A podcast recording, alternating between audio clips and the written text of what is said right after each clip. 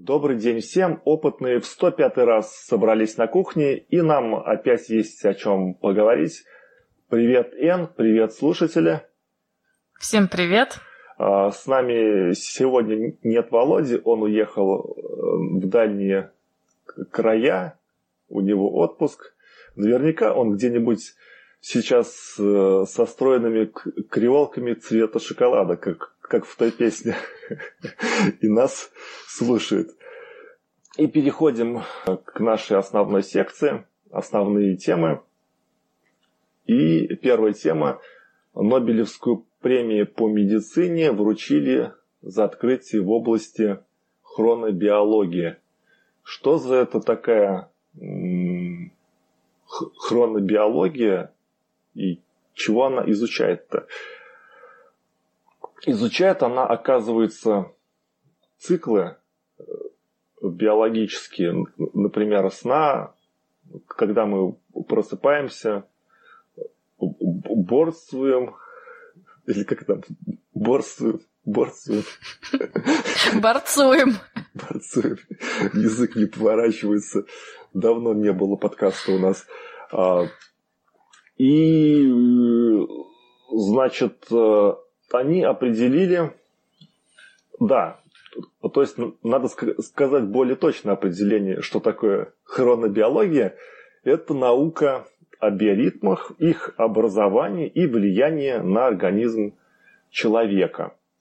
Это наука, надо сказать, молодая, но стремительно набирающая обороты и популярность в наши дни. За открытие в этой сфере Нобелевку получат ученые из э, Рокфеллеровского университета э, Джеффри Холл, Майкл Росбаш и Майкл Янг, которые смогли объяснить э, механизм так называемых циркадных биоритмов растений, животных и человека на молекулярном уровне. То, то есть, вдумайтесь, на молекулярном уровне выяснили, как э, работают вот эти циклы. И... Ну, давай я тогда, наверное, два слова давай. расскажу, как это все работает. Давай. Как на самом деле сделаны самые-самые первые часы, которые создала природа. Значит, э, можно себе представить, что один ген ответственный за то, что производит протеин, он этот протеин производит, а дальше произведенный этим геном протеин этот же ген деактивирует. То есть пока протеин в организме присутствует, ген его больше не производит. То есть пока весь протеин, который уже произведен, не переварится организмом, новый синтезироваться не будет. То есть это получается такой ген включается, выключается, включается, выключается. И, кстати, вот за этот механизм как раз и получили Нобелевскую премию, потому что это считается вот самые древние созданные природой часы. Да, и это позволит в будущем лечить, например, бессонницу. У меня, например, вчера была бессонница. Вот, может быть, я, я скоро чем-нибудь таким вылечу. Как-нибудь. А, я, кстати, недавно читала публикацию интересную. Зачем же вообще сон? Потому что до сих пор непонятно, зачем он вообще нужен. Ну, это как одна из теорий, это то, что сон, э, он просто оптимизирует э, расход энергии, потому что ученые изучали разных животных, э, их периоды активности и неактивности. Ну, сном это назвать сложно у некоторых животных, просто некоторые, некоторые животные, у них есть более активные фазы менее активные фазы. Так вот, более активные фазы включаются тогда, когда много корма и мало хищников. А сон наоборот, когда корм найти сложно, а хищник, риск э, напасть на... риск встретить хищника, он выше. То есть, скорее всего, поэтому люди спят ночью, когда там всякие хищни, хищники шастают, а бодрствуют днем, когда еду найти проще. То есть вот это как бы объясняет. Я, кстати, даже не знала, что даже у планктона, как выяснилось, и вообще у организмов, у которых нет нервной системы, тоже есть э, периода так называемого сна, что очень интересно. Да, то есть э, мы, мы рады, что с тобой, что есть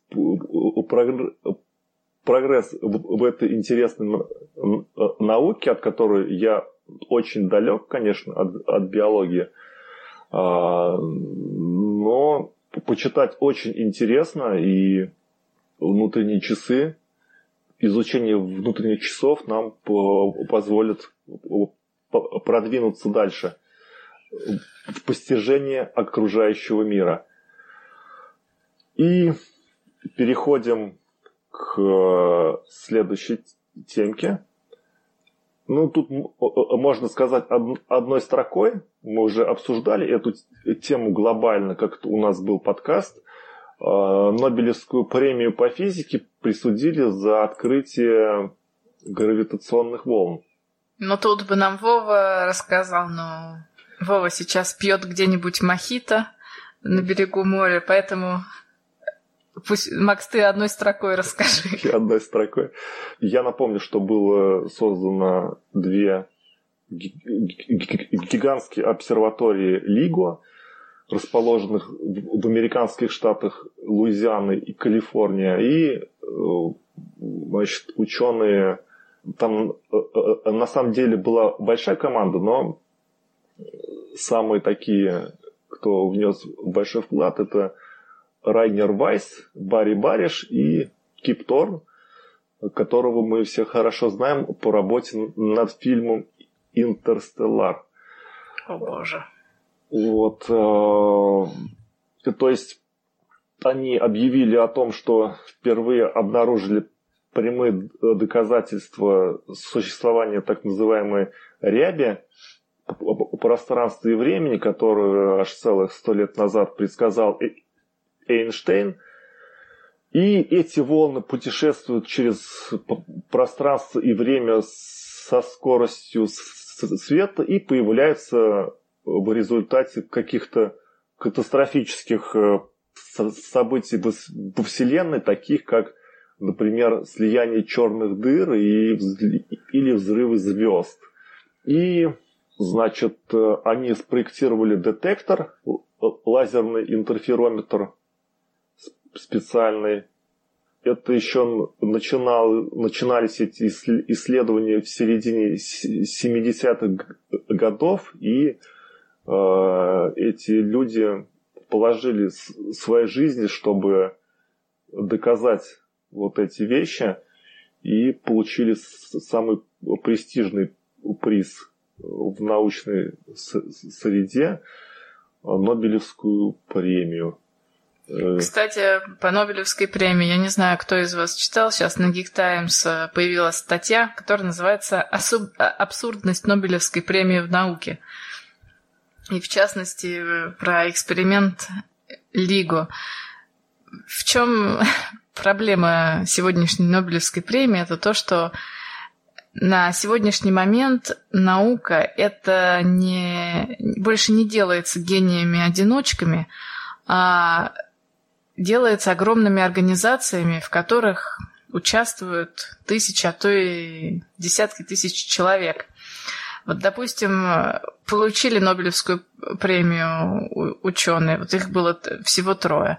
А статья научная, в ней был трехстраничный список авторов, то есть они Нобелевскую премию получат или нет.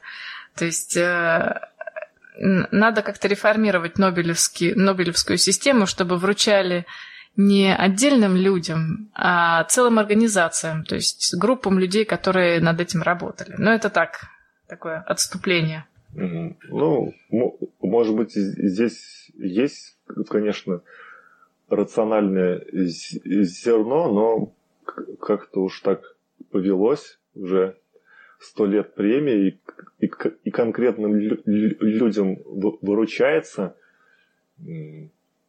Может быть, так и надо продолжать следовать традициям. Ну, ну это так как Нобель завещал. Да, ну, да. Посмотрим. Ну, понятно. Мир меняется. Э, может быть, и нужно что-то реформировать. И Нобелевская премия по химии была. Эн, давай, подхватывай тему. Так, подхватываю, подхватываю. Премия за развитие криоэлектронной микроскопии. Тут я бы даже сказала, это не то, что прямо совсем химия, это премия на стыке химии и биологии. Значит, в чем сегодня, э, в чем же проблема была?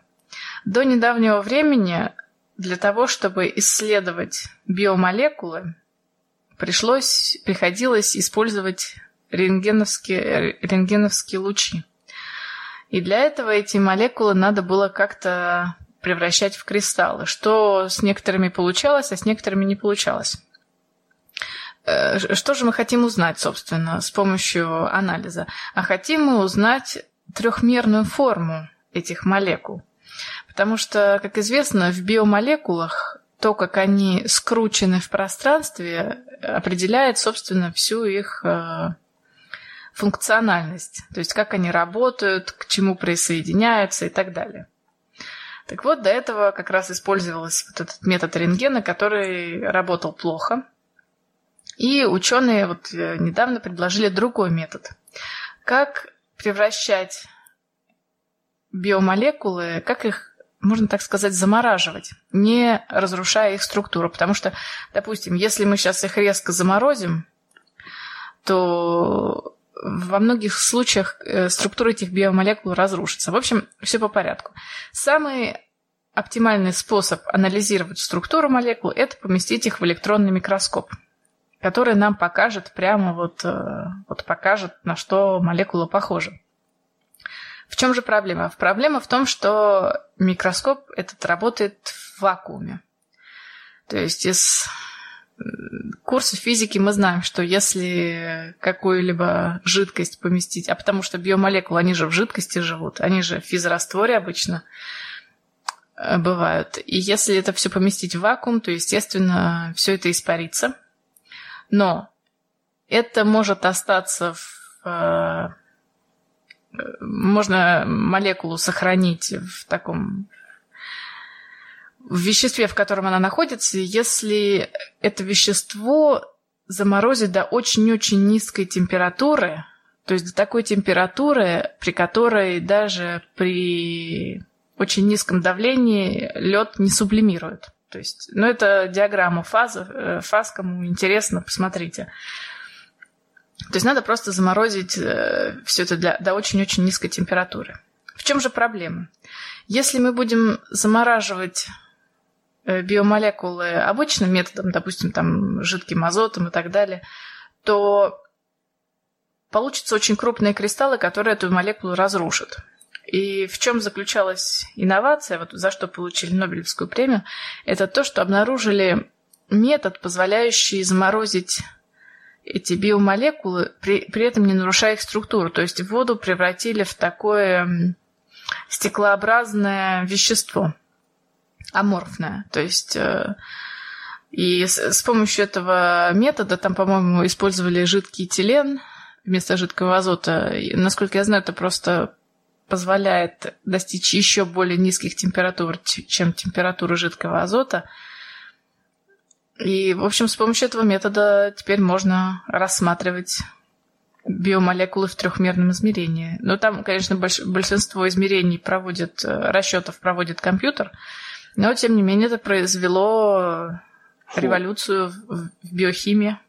Фурор. Да, фурор. Что теперь э, там, я, я не помню, как э, ученые смогли анализировать протеин, который участвует в развитии какой-то болезни, то ли Альцгеймера, я не, я не помню. Вот, в общем, смогли рассмотреть его структуру. Mm. В общем, Но мы, интересно. Э, мы будем ждать новых каких-то препаратов, да, которые спасут жизнь, улучшат качество жизни?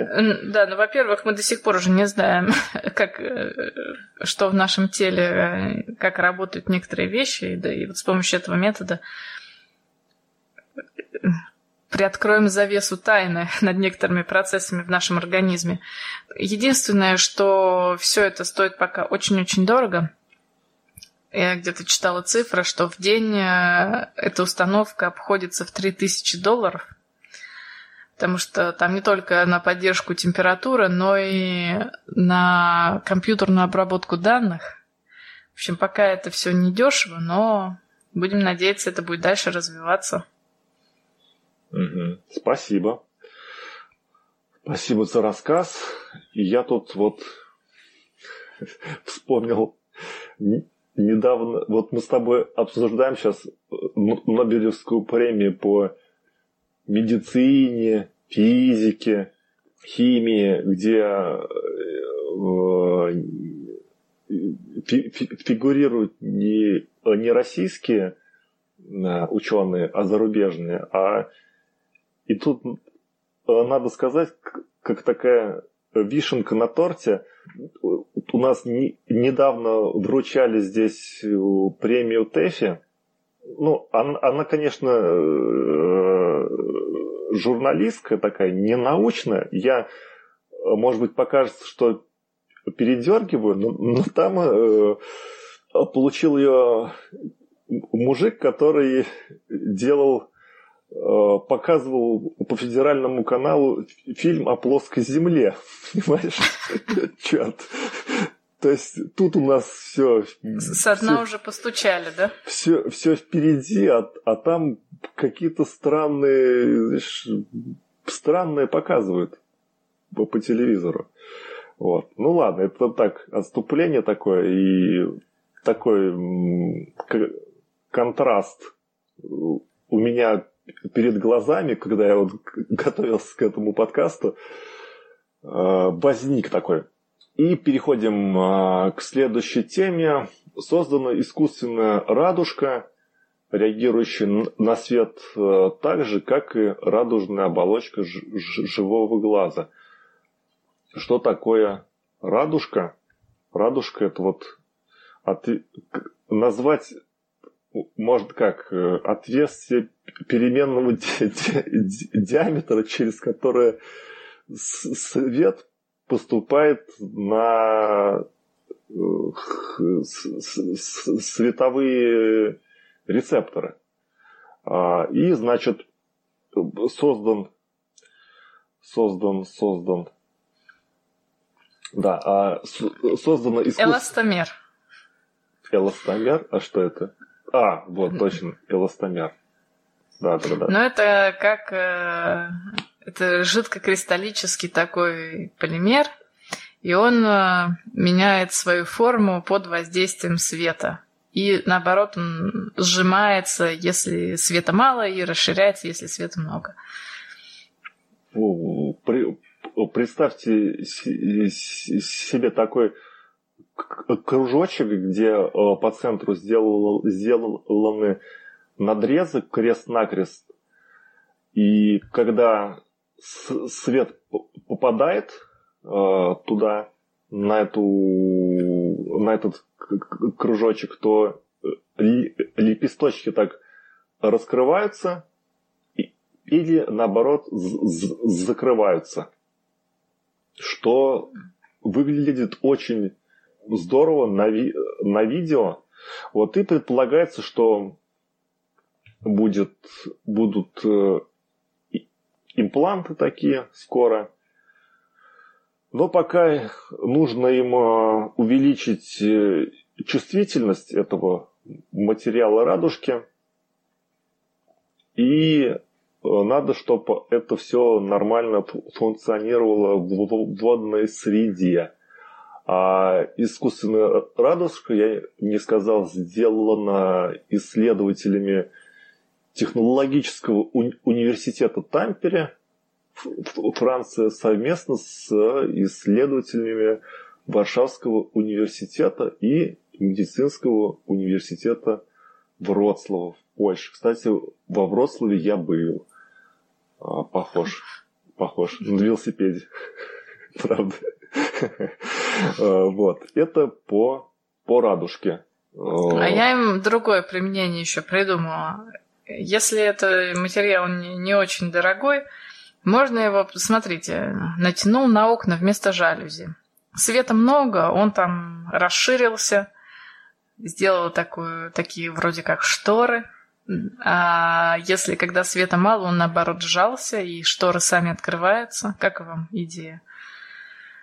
Я думаю, как-то будет это э, страшновато. Вот сидишь перед ну, окном. Ну да, такие щупальцы, да, перед щупальца окном, туда-сюда.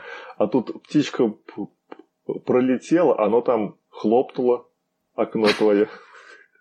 Форточка хлопнула. Вот. Ну, что, интересная новость. Э, новость этого лета, 17 года.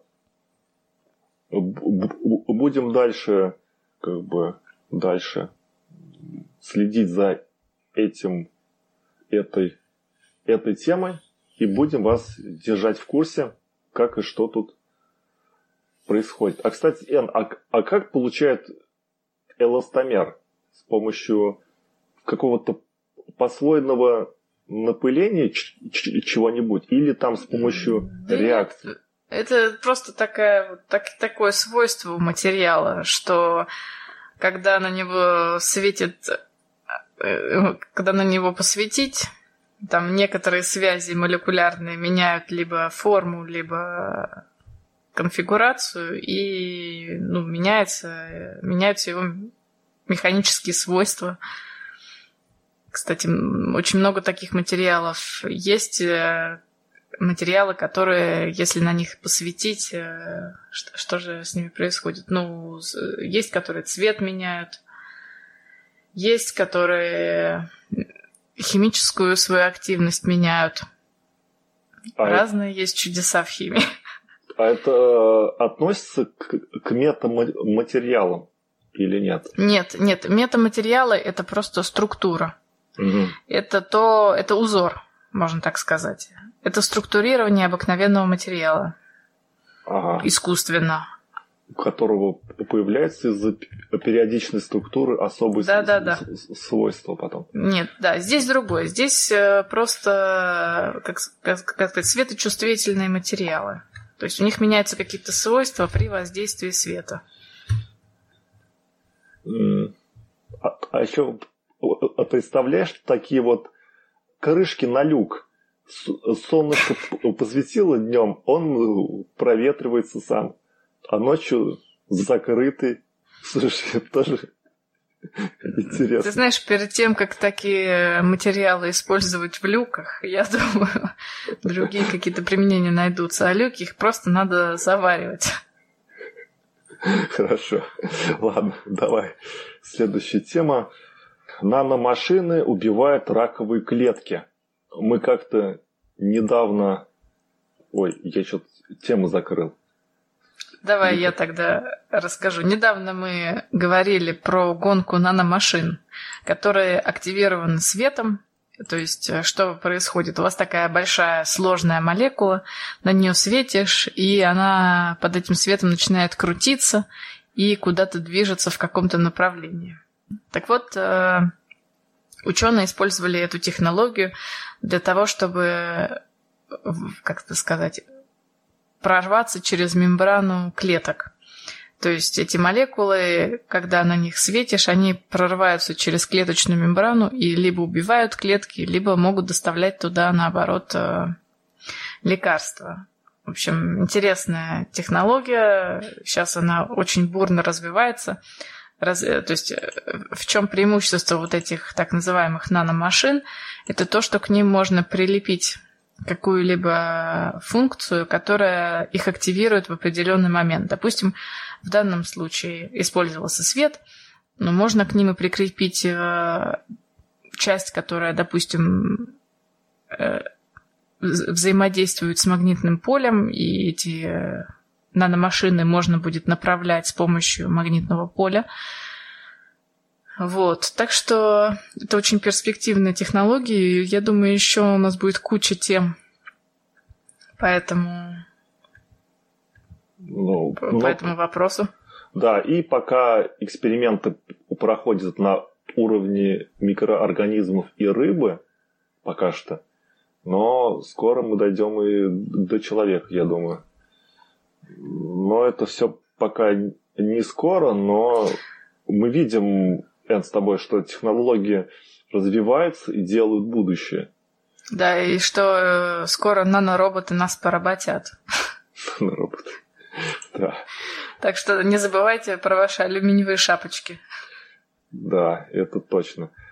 И следующая темка интересная. Это наночастицы особого типа значительно расширяют возможности технологии трехмерной печати металлом. О а, трехмерной печати металлом мы уже все уши прожужжали почти в каждом подкасте. Чего-то там мы печатаем все. И не металлом, и металлом, то в геле стул напечатают, то... Шоколадку напечатают. То шоколадку, то органы печатают уже. Тут, в общем, все печатают. Мир сошел, печатный станок сошел с ума. А, и, значит, э, вот опять тема про трехмерную печать металлом. Ну, я напомню, что при помощи этой печати создаются узлы реактивных двигателей, детали автомобилей, самолетов, э, другой техники. И пока еще потенциал технологии не полностью раскрылся, и только небольшая часть металлов и сплавов используется для, для печати.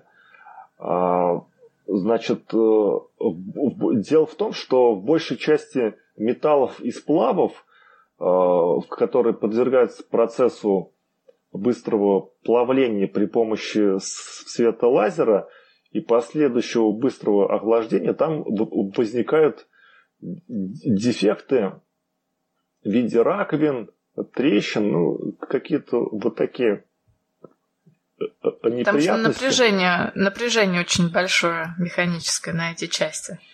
Да, и вот э, неприятные эффекты, которые портят всю малину. Вот. Но, однако, исследователи из э, лаборатории HRL в Калифорнии выяснили, что добавление наночастиц определенного типа в металлический порошок препятствует возникновению дефектов таких. И надо только подобрать вот эти наночастицы, поисследовать, чтобы э, и со всеми остальными металлами, которых э, там несколько тысяч видов сплавов и металлов, чтобы с ними тоже было все хорошо. И во время своих исследований эти ученые сфокусировались только на нескольких видах алюминиевых сплавов. И, значит, э, подобрали они, смогли подобрать эти наночастицы. Они подобрали частицы циркония, которые стабилизировались водородом. А, а что значит стабилизированного водородом? Он в среде водорода печатает или как-то там что-то с частицами? Если честно, Макс, я, я понятия не имею. Что-то с частицами. Вот здесь я недопонял, конечно. Ну, ну да ладно. В общем, они на практике определили эту комбинацию, и получился отличный э, результат. Они даже удивились, что все сработало с первого раза.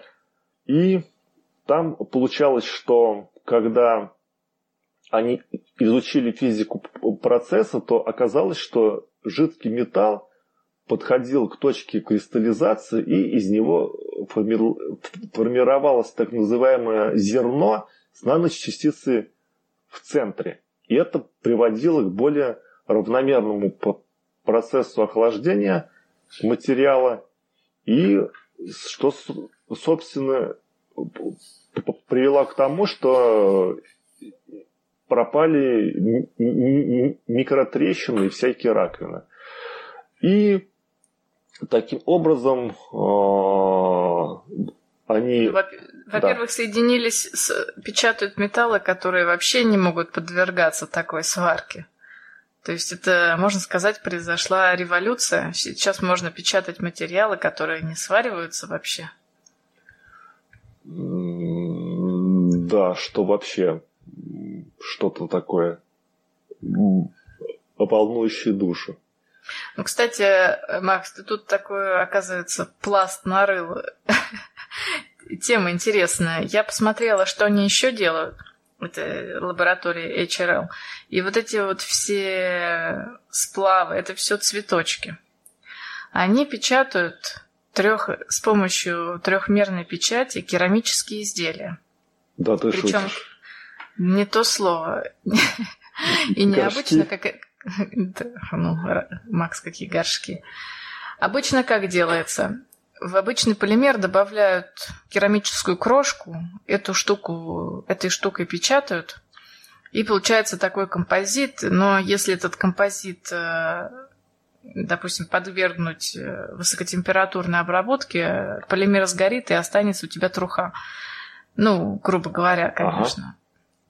А тут что они сделали? Они сделали молекулы на молекулярном уровне, сделали, допустим, в одну молекулу, дали ей часть, допустим, оксида кремния, а вторая часть полимерная. То есть э, получилась такая молекула с двумя функциями.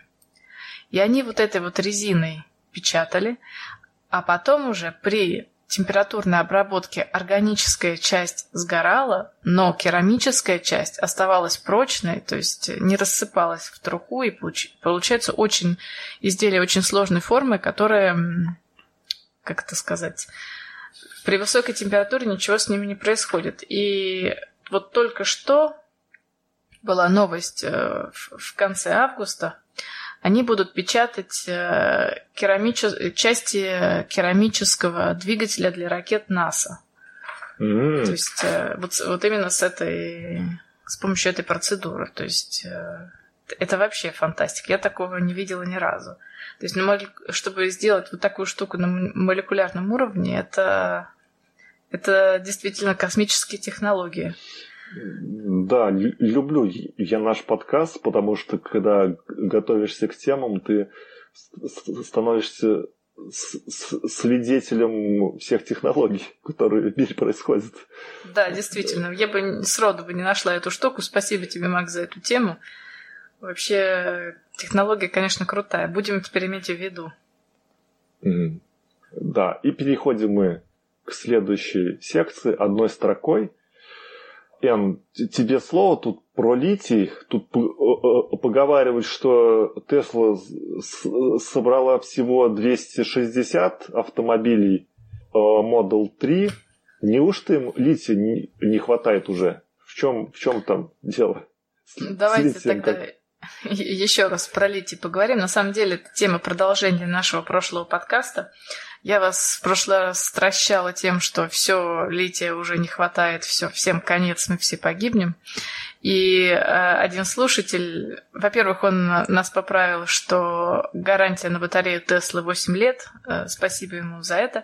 И он прислал очень интересную статью. Статья в переводе это переводная статья с Блумберга, в которой, в частности, говорится, что даже если спрос на литий утроится, запасов земных хватит на 185 лет, и что э, Илон Маск сам говорил, что даже если цена лития вырастет на 300%, батареи поднимутся в цене лишь на 2%, и что стоимость лития, она ничтожна, по сравнению со стоимостью автомобиля, и что литий – это соль в салате.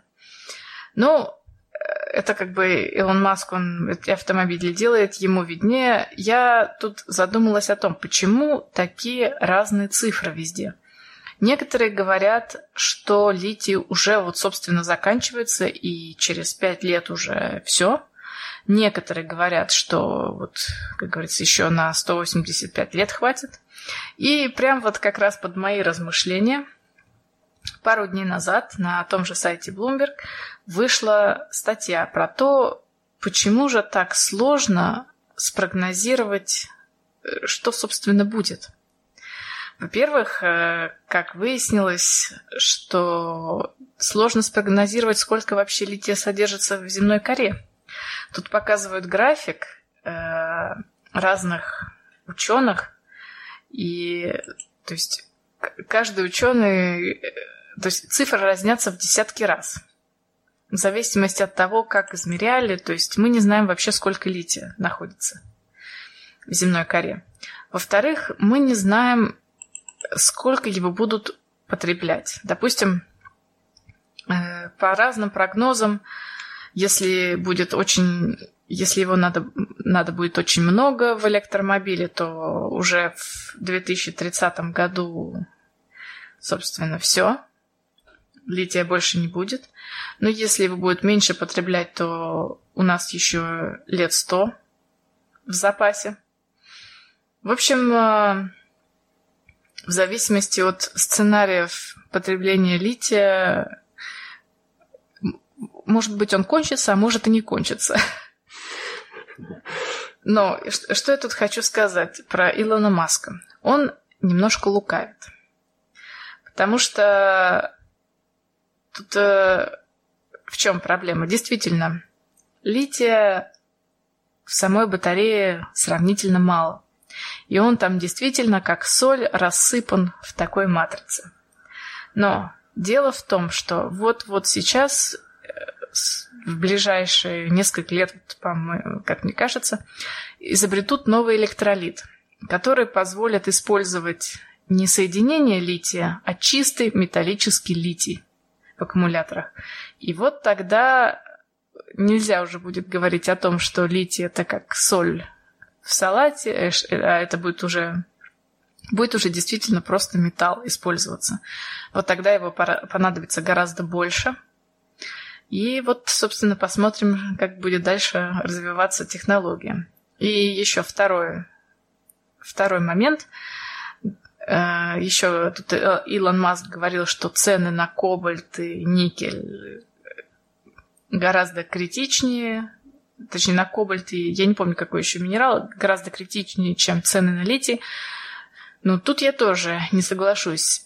Дело в том, что никель и кобальт – это такая матрица, в которую этот литий заключен, и эту матрицу можно изменить без особых последствий. То есть на сегодняшний день существует э, большое количество материалов, куда можно встроить литий там железофосфаты, что там еще, оксиды титана, то есть выбор огромный на самом деле. Но дело в том, что литий-то незаменим. Литий – это единственный материал, который нам дает такое вот напряжение в ячейке. Так что я бы я скорее так пессимистично смотрю на эту картину. Тем более, что я недавно была в одной организации, которая резко сейчас перестраивается на изучение натриевых, натриевых аккумуляторов, то есть э, вместо лития используют натрий, потому что вот, собственно, резервы уже, как они думают, уже начинают подходить к концу. Вот. И еще тут был вопрос у нас на сайте, слушатель Хиден спросил, почему, собственно, Нельзя литий использовать повторно, ведь он никуда не девается, не испаряется. Его можно же переработать. Да, действительно, литий можно переработать. Э, вопрос в цене и качестве. Во-первых, его переработка, она, чтобы получить э, чистый материал, она настолько дорогая, что пока это совсем невыгодно. И во-вторых, переработанный материал имеет примеси, которые несовместимы со стандартами безопасности в аккумуляторе. То есть их повторно использовать в автомобилях уже нельзя. Их можно использовать в каких-нибудь других э, аккумуляторах, я не знаю, там стационарных или еще каких-нибудь, но в автомобилях их уже не будут никогда использовать. Поэтому с переработкой тоже проблемы. В общем, вот такая вот картина.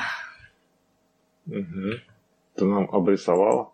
Ну, мне понравилось, что в той статье было написано, была такая мысль, что да, у, у нас э, есть вот столько-то шахт, который, в которых мы добавляем литий, но ничего, нужно будет больше лития, мы, откроем больше шахт и все покроем. Нет проблем. Мне Вообще проблем нет. Понравилась такая э, иди, иди, такие вот э, слова. Значит, там и так-то все шахты, там на, народ страдает, потому что это огромные поверхности на самом деле нужны для этого. А места на Земле все меньше и меньше. Кого-то придется пустить в, в расход, сама понимаешь. Да, на, на Марс отправить. На Марс. Так, и вторая тема одной строкой. А, в сеть попало фото грузовика компании Tesla. Он, он, он такой футуристичный, посмотрите. Вот он полностью электрический, но... А, кстати, Макс, мы да. же по прошлой этой теме, тема-то как звучала, что модель 3 всего 260 автомобилей собрали. Что же случилось? Забыли это обсудить. А. Два слова. На самом деле никто не знает, что случилось. Илон Маск говорит, что просто одна из цепей производства очень медленная. Я, кстати, хочу сказать, знаете, вот в производстве аккумуляторов какая самая-самая медленная часть? Я, так знаете, если смотреть на производство аккумуляторов, там такие огромные цеха, где наматывают вот эти электроды со, с огромной скоростью. На самом деле самый длинный, самый дорогой процесс – это первый цикл зарядки и разрядки, который делает производитель. Потому что э, при первом цикле зарядки и разрядки выделяется газ, который потом надо откачать и, собственно, запечатать аккумулятор снова.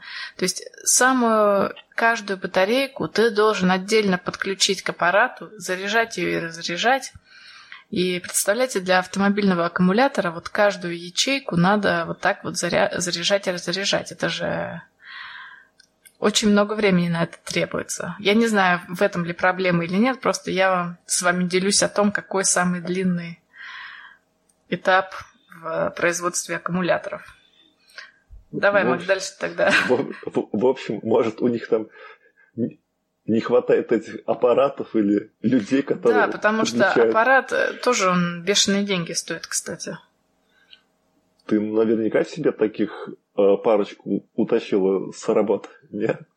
Конечно, не знаю, 15-килограммовый аппарат легко в сумку помещается в дамскую.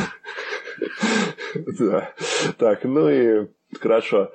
Итак, увидели э, мы фото Теслы, грузовика но есть еще один производитель американских грузовиков, компания Cummins, по-моему, читается. Она представила свой электрический тягач. Она, он оснащен электромотором и 140 киловатт-часовой батареи батареей, которая ей обеспечивает запас хода в 225 километров на одном заряде. Понятно, что для дальних поездок этого маловато, но зато у нас ключевое слово «зато» есть. Он может перевести до 20 тонн на близкое расстояние. То есть... Ну, зато... Зато, зато.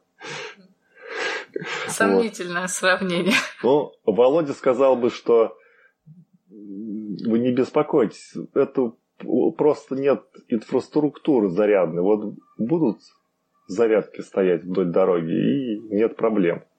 Доедет.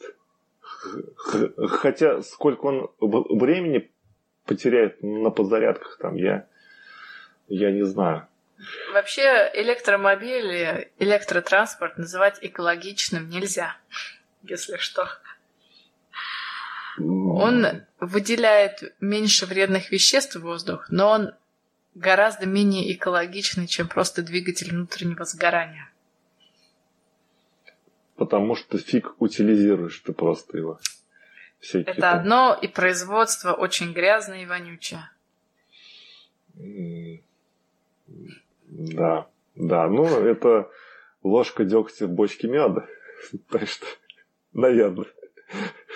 Так, хорошо. И дальше одной строкой компания Lockheed Martin на мероприятии мой вольный перевод Интернациональный астрономический конгресс 2017 представила подробности своего проекта марсианская орбитальная станция Mars Base Camp.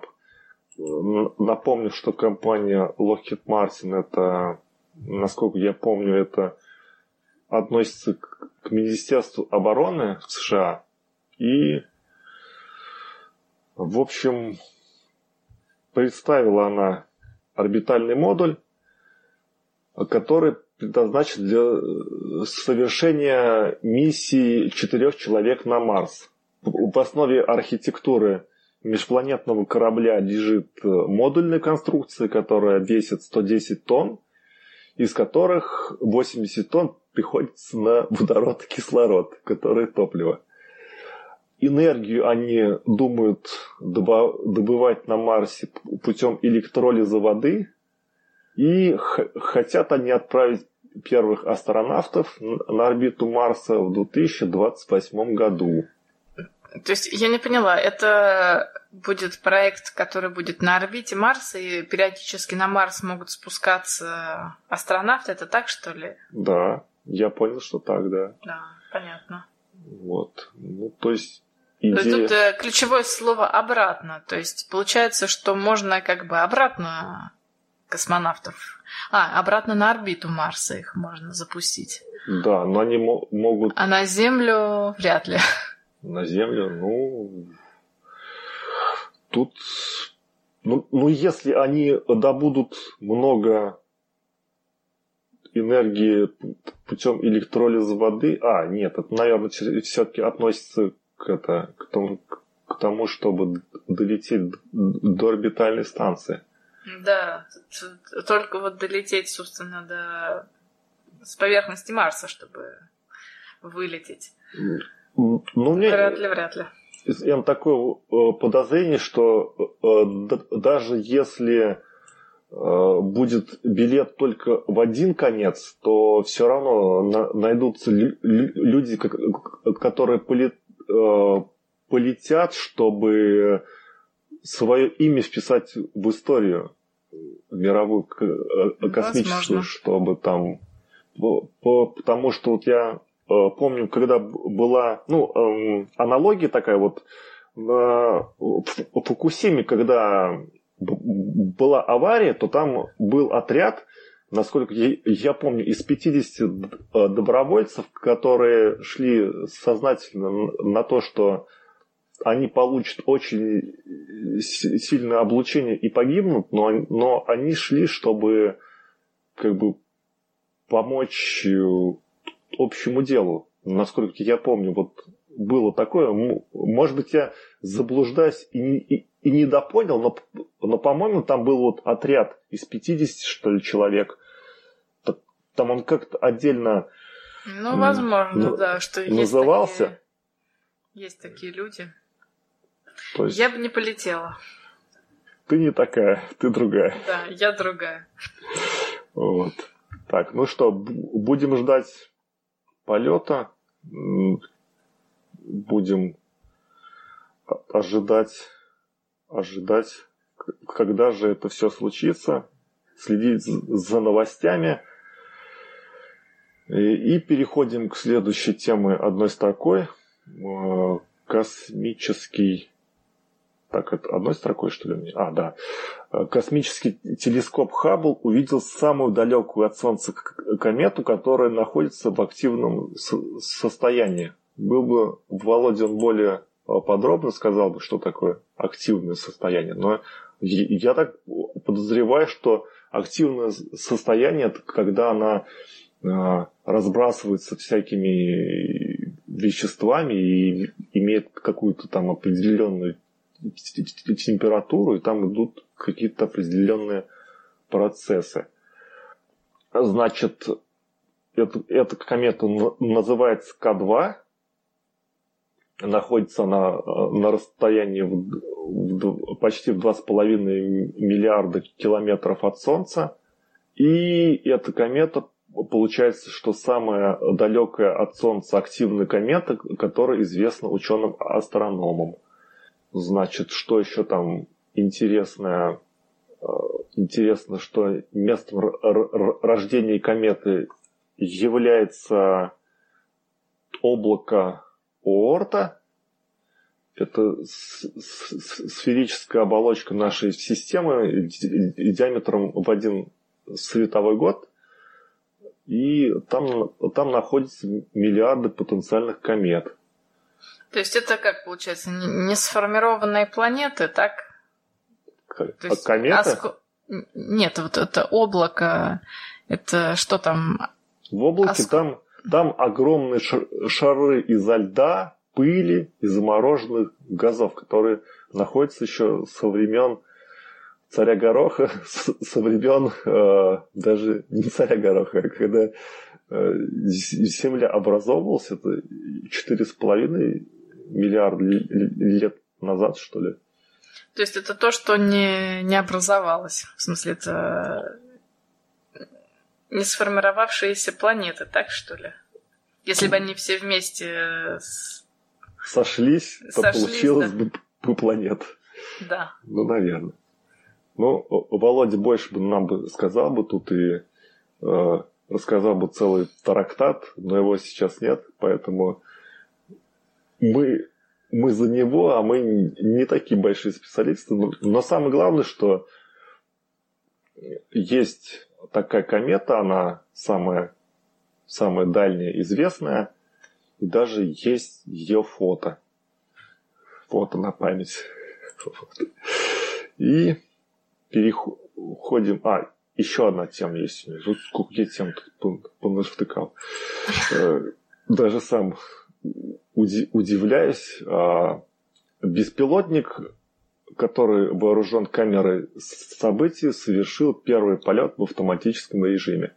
А что за такое, что за такая камера событий, что за, что за такой беспилотник? Предыстория. Несколько лет назад исследователи из одной лаборатории уни- университета Цюриха разработали новый вид э, так называемого динамического видеодатчика, который условно назвали камера событий от всех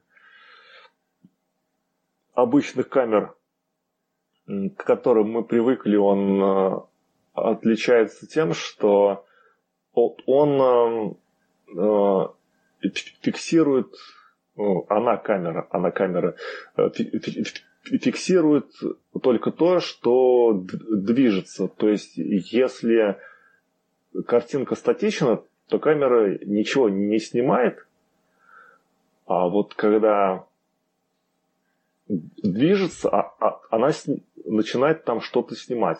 То есть это изменение в пространстве. В картинке, да, в картинке. Да, изменяет. Ну, более или подробно здесь не, не написано, как она там в деталях устроена, но тут написано, что есть такие проблемы, когда ставят камеру на э, быстро движущийся объект, то, что размазывается картинка, либо ей нужен определенный уровень освещенности, и при э, недостаточном или наоборот избыточном освещении качество картинки падает, а есть вообще же камень при, при преткновении, когда резко изменяется освещенность, то камеры все уже плохо себя ведут. То есть, если скачком наступает тьма, то все, приплыли. Вот. И Значит, здесь эти камеры совмещены, насколько я понял.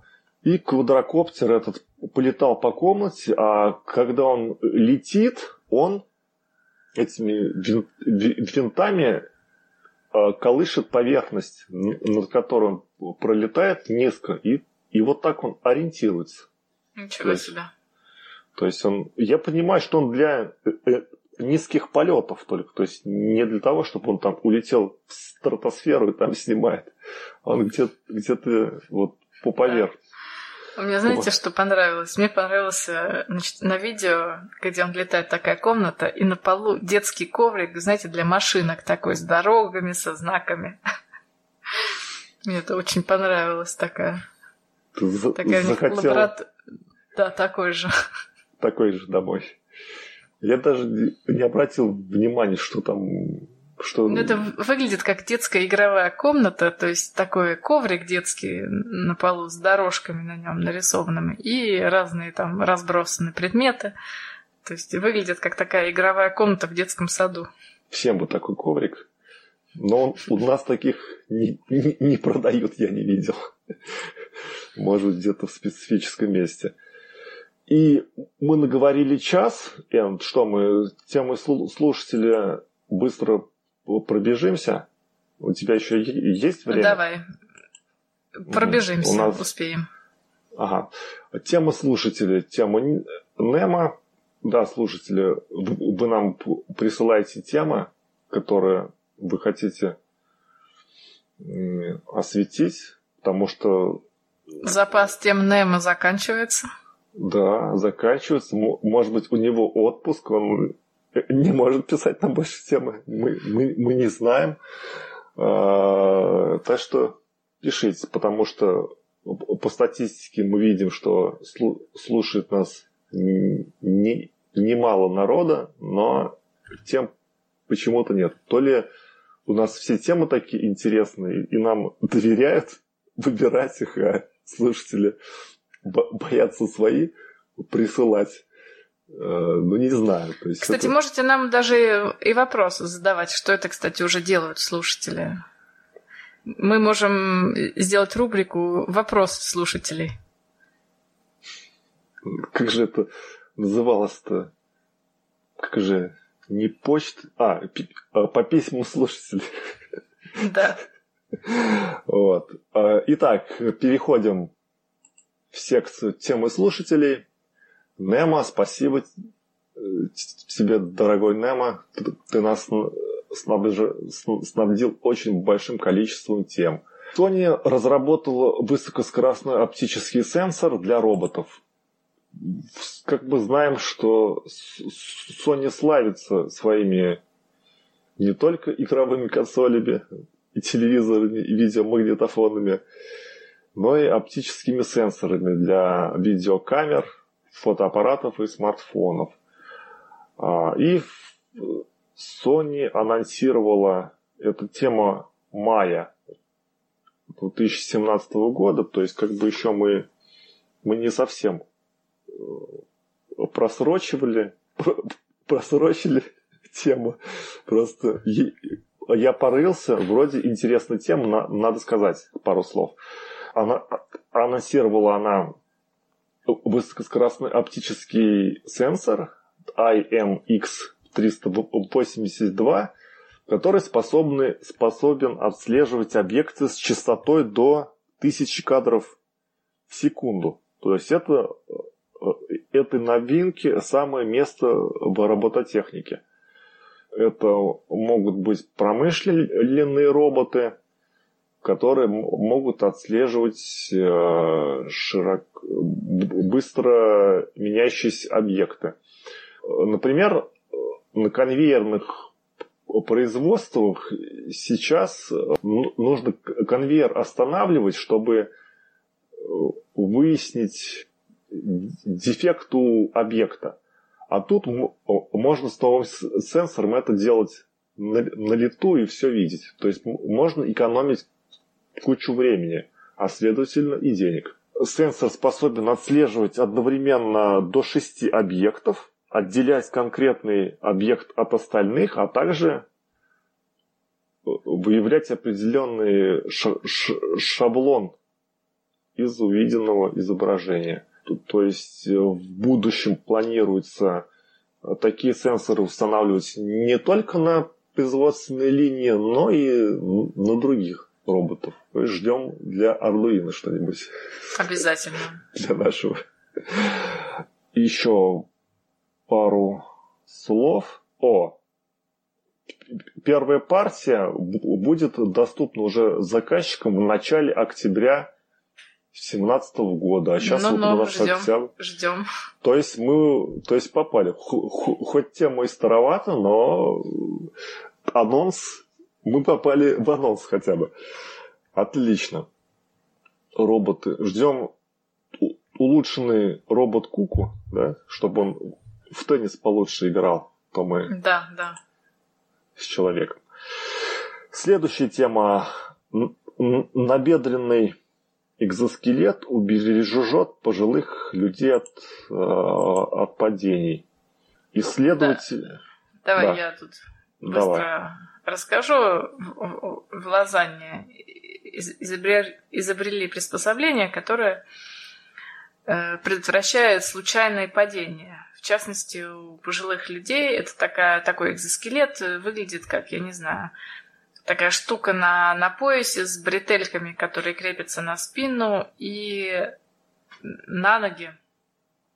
То есть э, при обычном, при обычном движении эта штука не работает, но если только система управления определит, что человек, например, там споткнулся или оступился, тут же включается поддержка бедер и таза.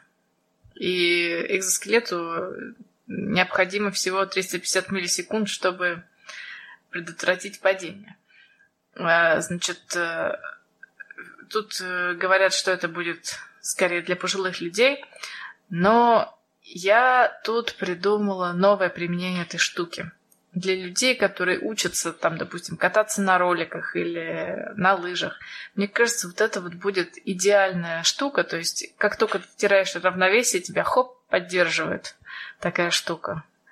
Мне кажется, вот это более какое-то перспективное э, применение, потому что весит это все-таки немало, сколько там, 4 килограмма, то есть для пожилых людей таскать вот эту штуку на себе постоянно, возможно, будет тяжело. Вот, так что, ну, посмотрим. Вообще интересная разработка. Угу. Хорошо. И последняя тема напечатанная на 3D принтере бионическая кожа даст роботам чувство осязания. Что-то мы, мы уже как-то обсуждали, что на, на кожу на, наносится какая-то там пленка, да, ну, тут нанесли... датчик. Да, тут... при, при, приводя, проводящие гели и непроводящие гели получился такой э, определитель. Э, там проводимость, по-моему, меняется, когда ты нажимаешь, то есть Получается такой тактильный сенсор. Как-то, если так вкратце. Ну, то есть это получается, что тема-то и не новая на, на самом деле. Что-то, что-то подобное было. Это просто в, в другом университете сделали и опубликовали в другом журнале, насколько я да. Ты знаешь, у нас уже профессиональная деформация. Нам кажется, что все темы, которые мы обсуждаем, уже где-то были. Да. Мерещится. Что-то нам мерещится. Так, а может быть мы... Погоди. Гибкий... Тут, тут просто он многослойный датчик, а мы обсуждали однослойный датчик. Точно, точно. И этот э, печатают послойно гелем. Да проще, наверное, в, ж, в, ж, в жвачку графен добавить, слушай. Как помнишь, Точно, вот, вот, вот, вот, да, да, да, кстати. Вот и все, тема. и дело в шляпе. Чем печатать еще чего-то там. Ну что, ну ладно, эту тему мы как-то не рассказали, потому что поняли, что мы уже что-то подобное обсуждали. Это я просто что-то вот, наверное, рука дернулась, и я эту тему добавил. Случайно. А, ну хотя тут антенка торчит, слушай. В тех антеннах не было таких. Вот она, инновация, да. Инновация. Инновация. Ну что, будем закругляться? Да. Все, все темы, все темы осветили. Может быть, не так глубоко, но зато покрытие большое. Зато много, много. Зато много, много тем. Вы можете, слушатели, более глубоко их э, изучить. Мы сколько уже с тобой? Час 0,09 в эфире да. сидим. сидим. Вот. Ну, хорошо. Тогда услышимся через пару недель. Володя уже э, приедет к нам загоревший, обгоревший и расскажет нам про комету. На этом, на этом э, все. Услышимся в следующем через пару недель следующем, хотел сказать в следующем году, на следующем, Надеюсь, в следующем подкасте. пораньше. Да, ищите нас в соцсетях, пишите. Нам очень важна обратная связь. Всем пока. Всем пока.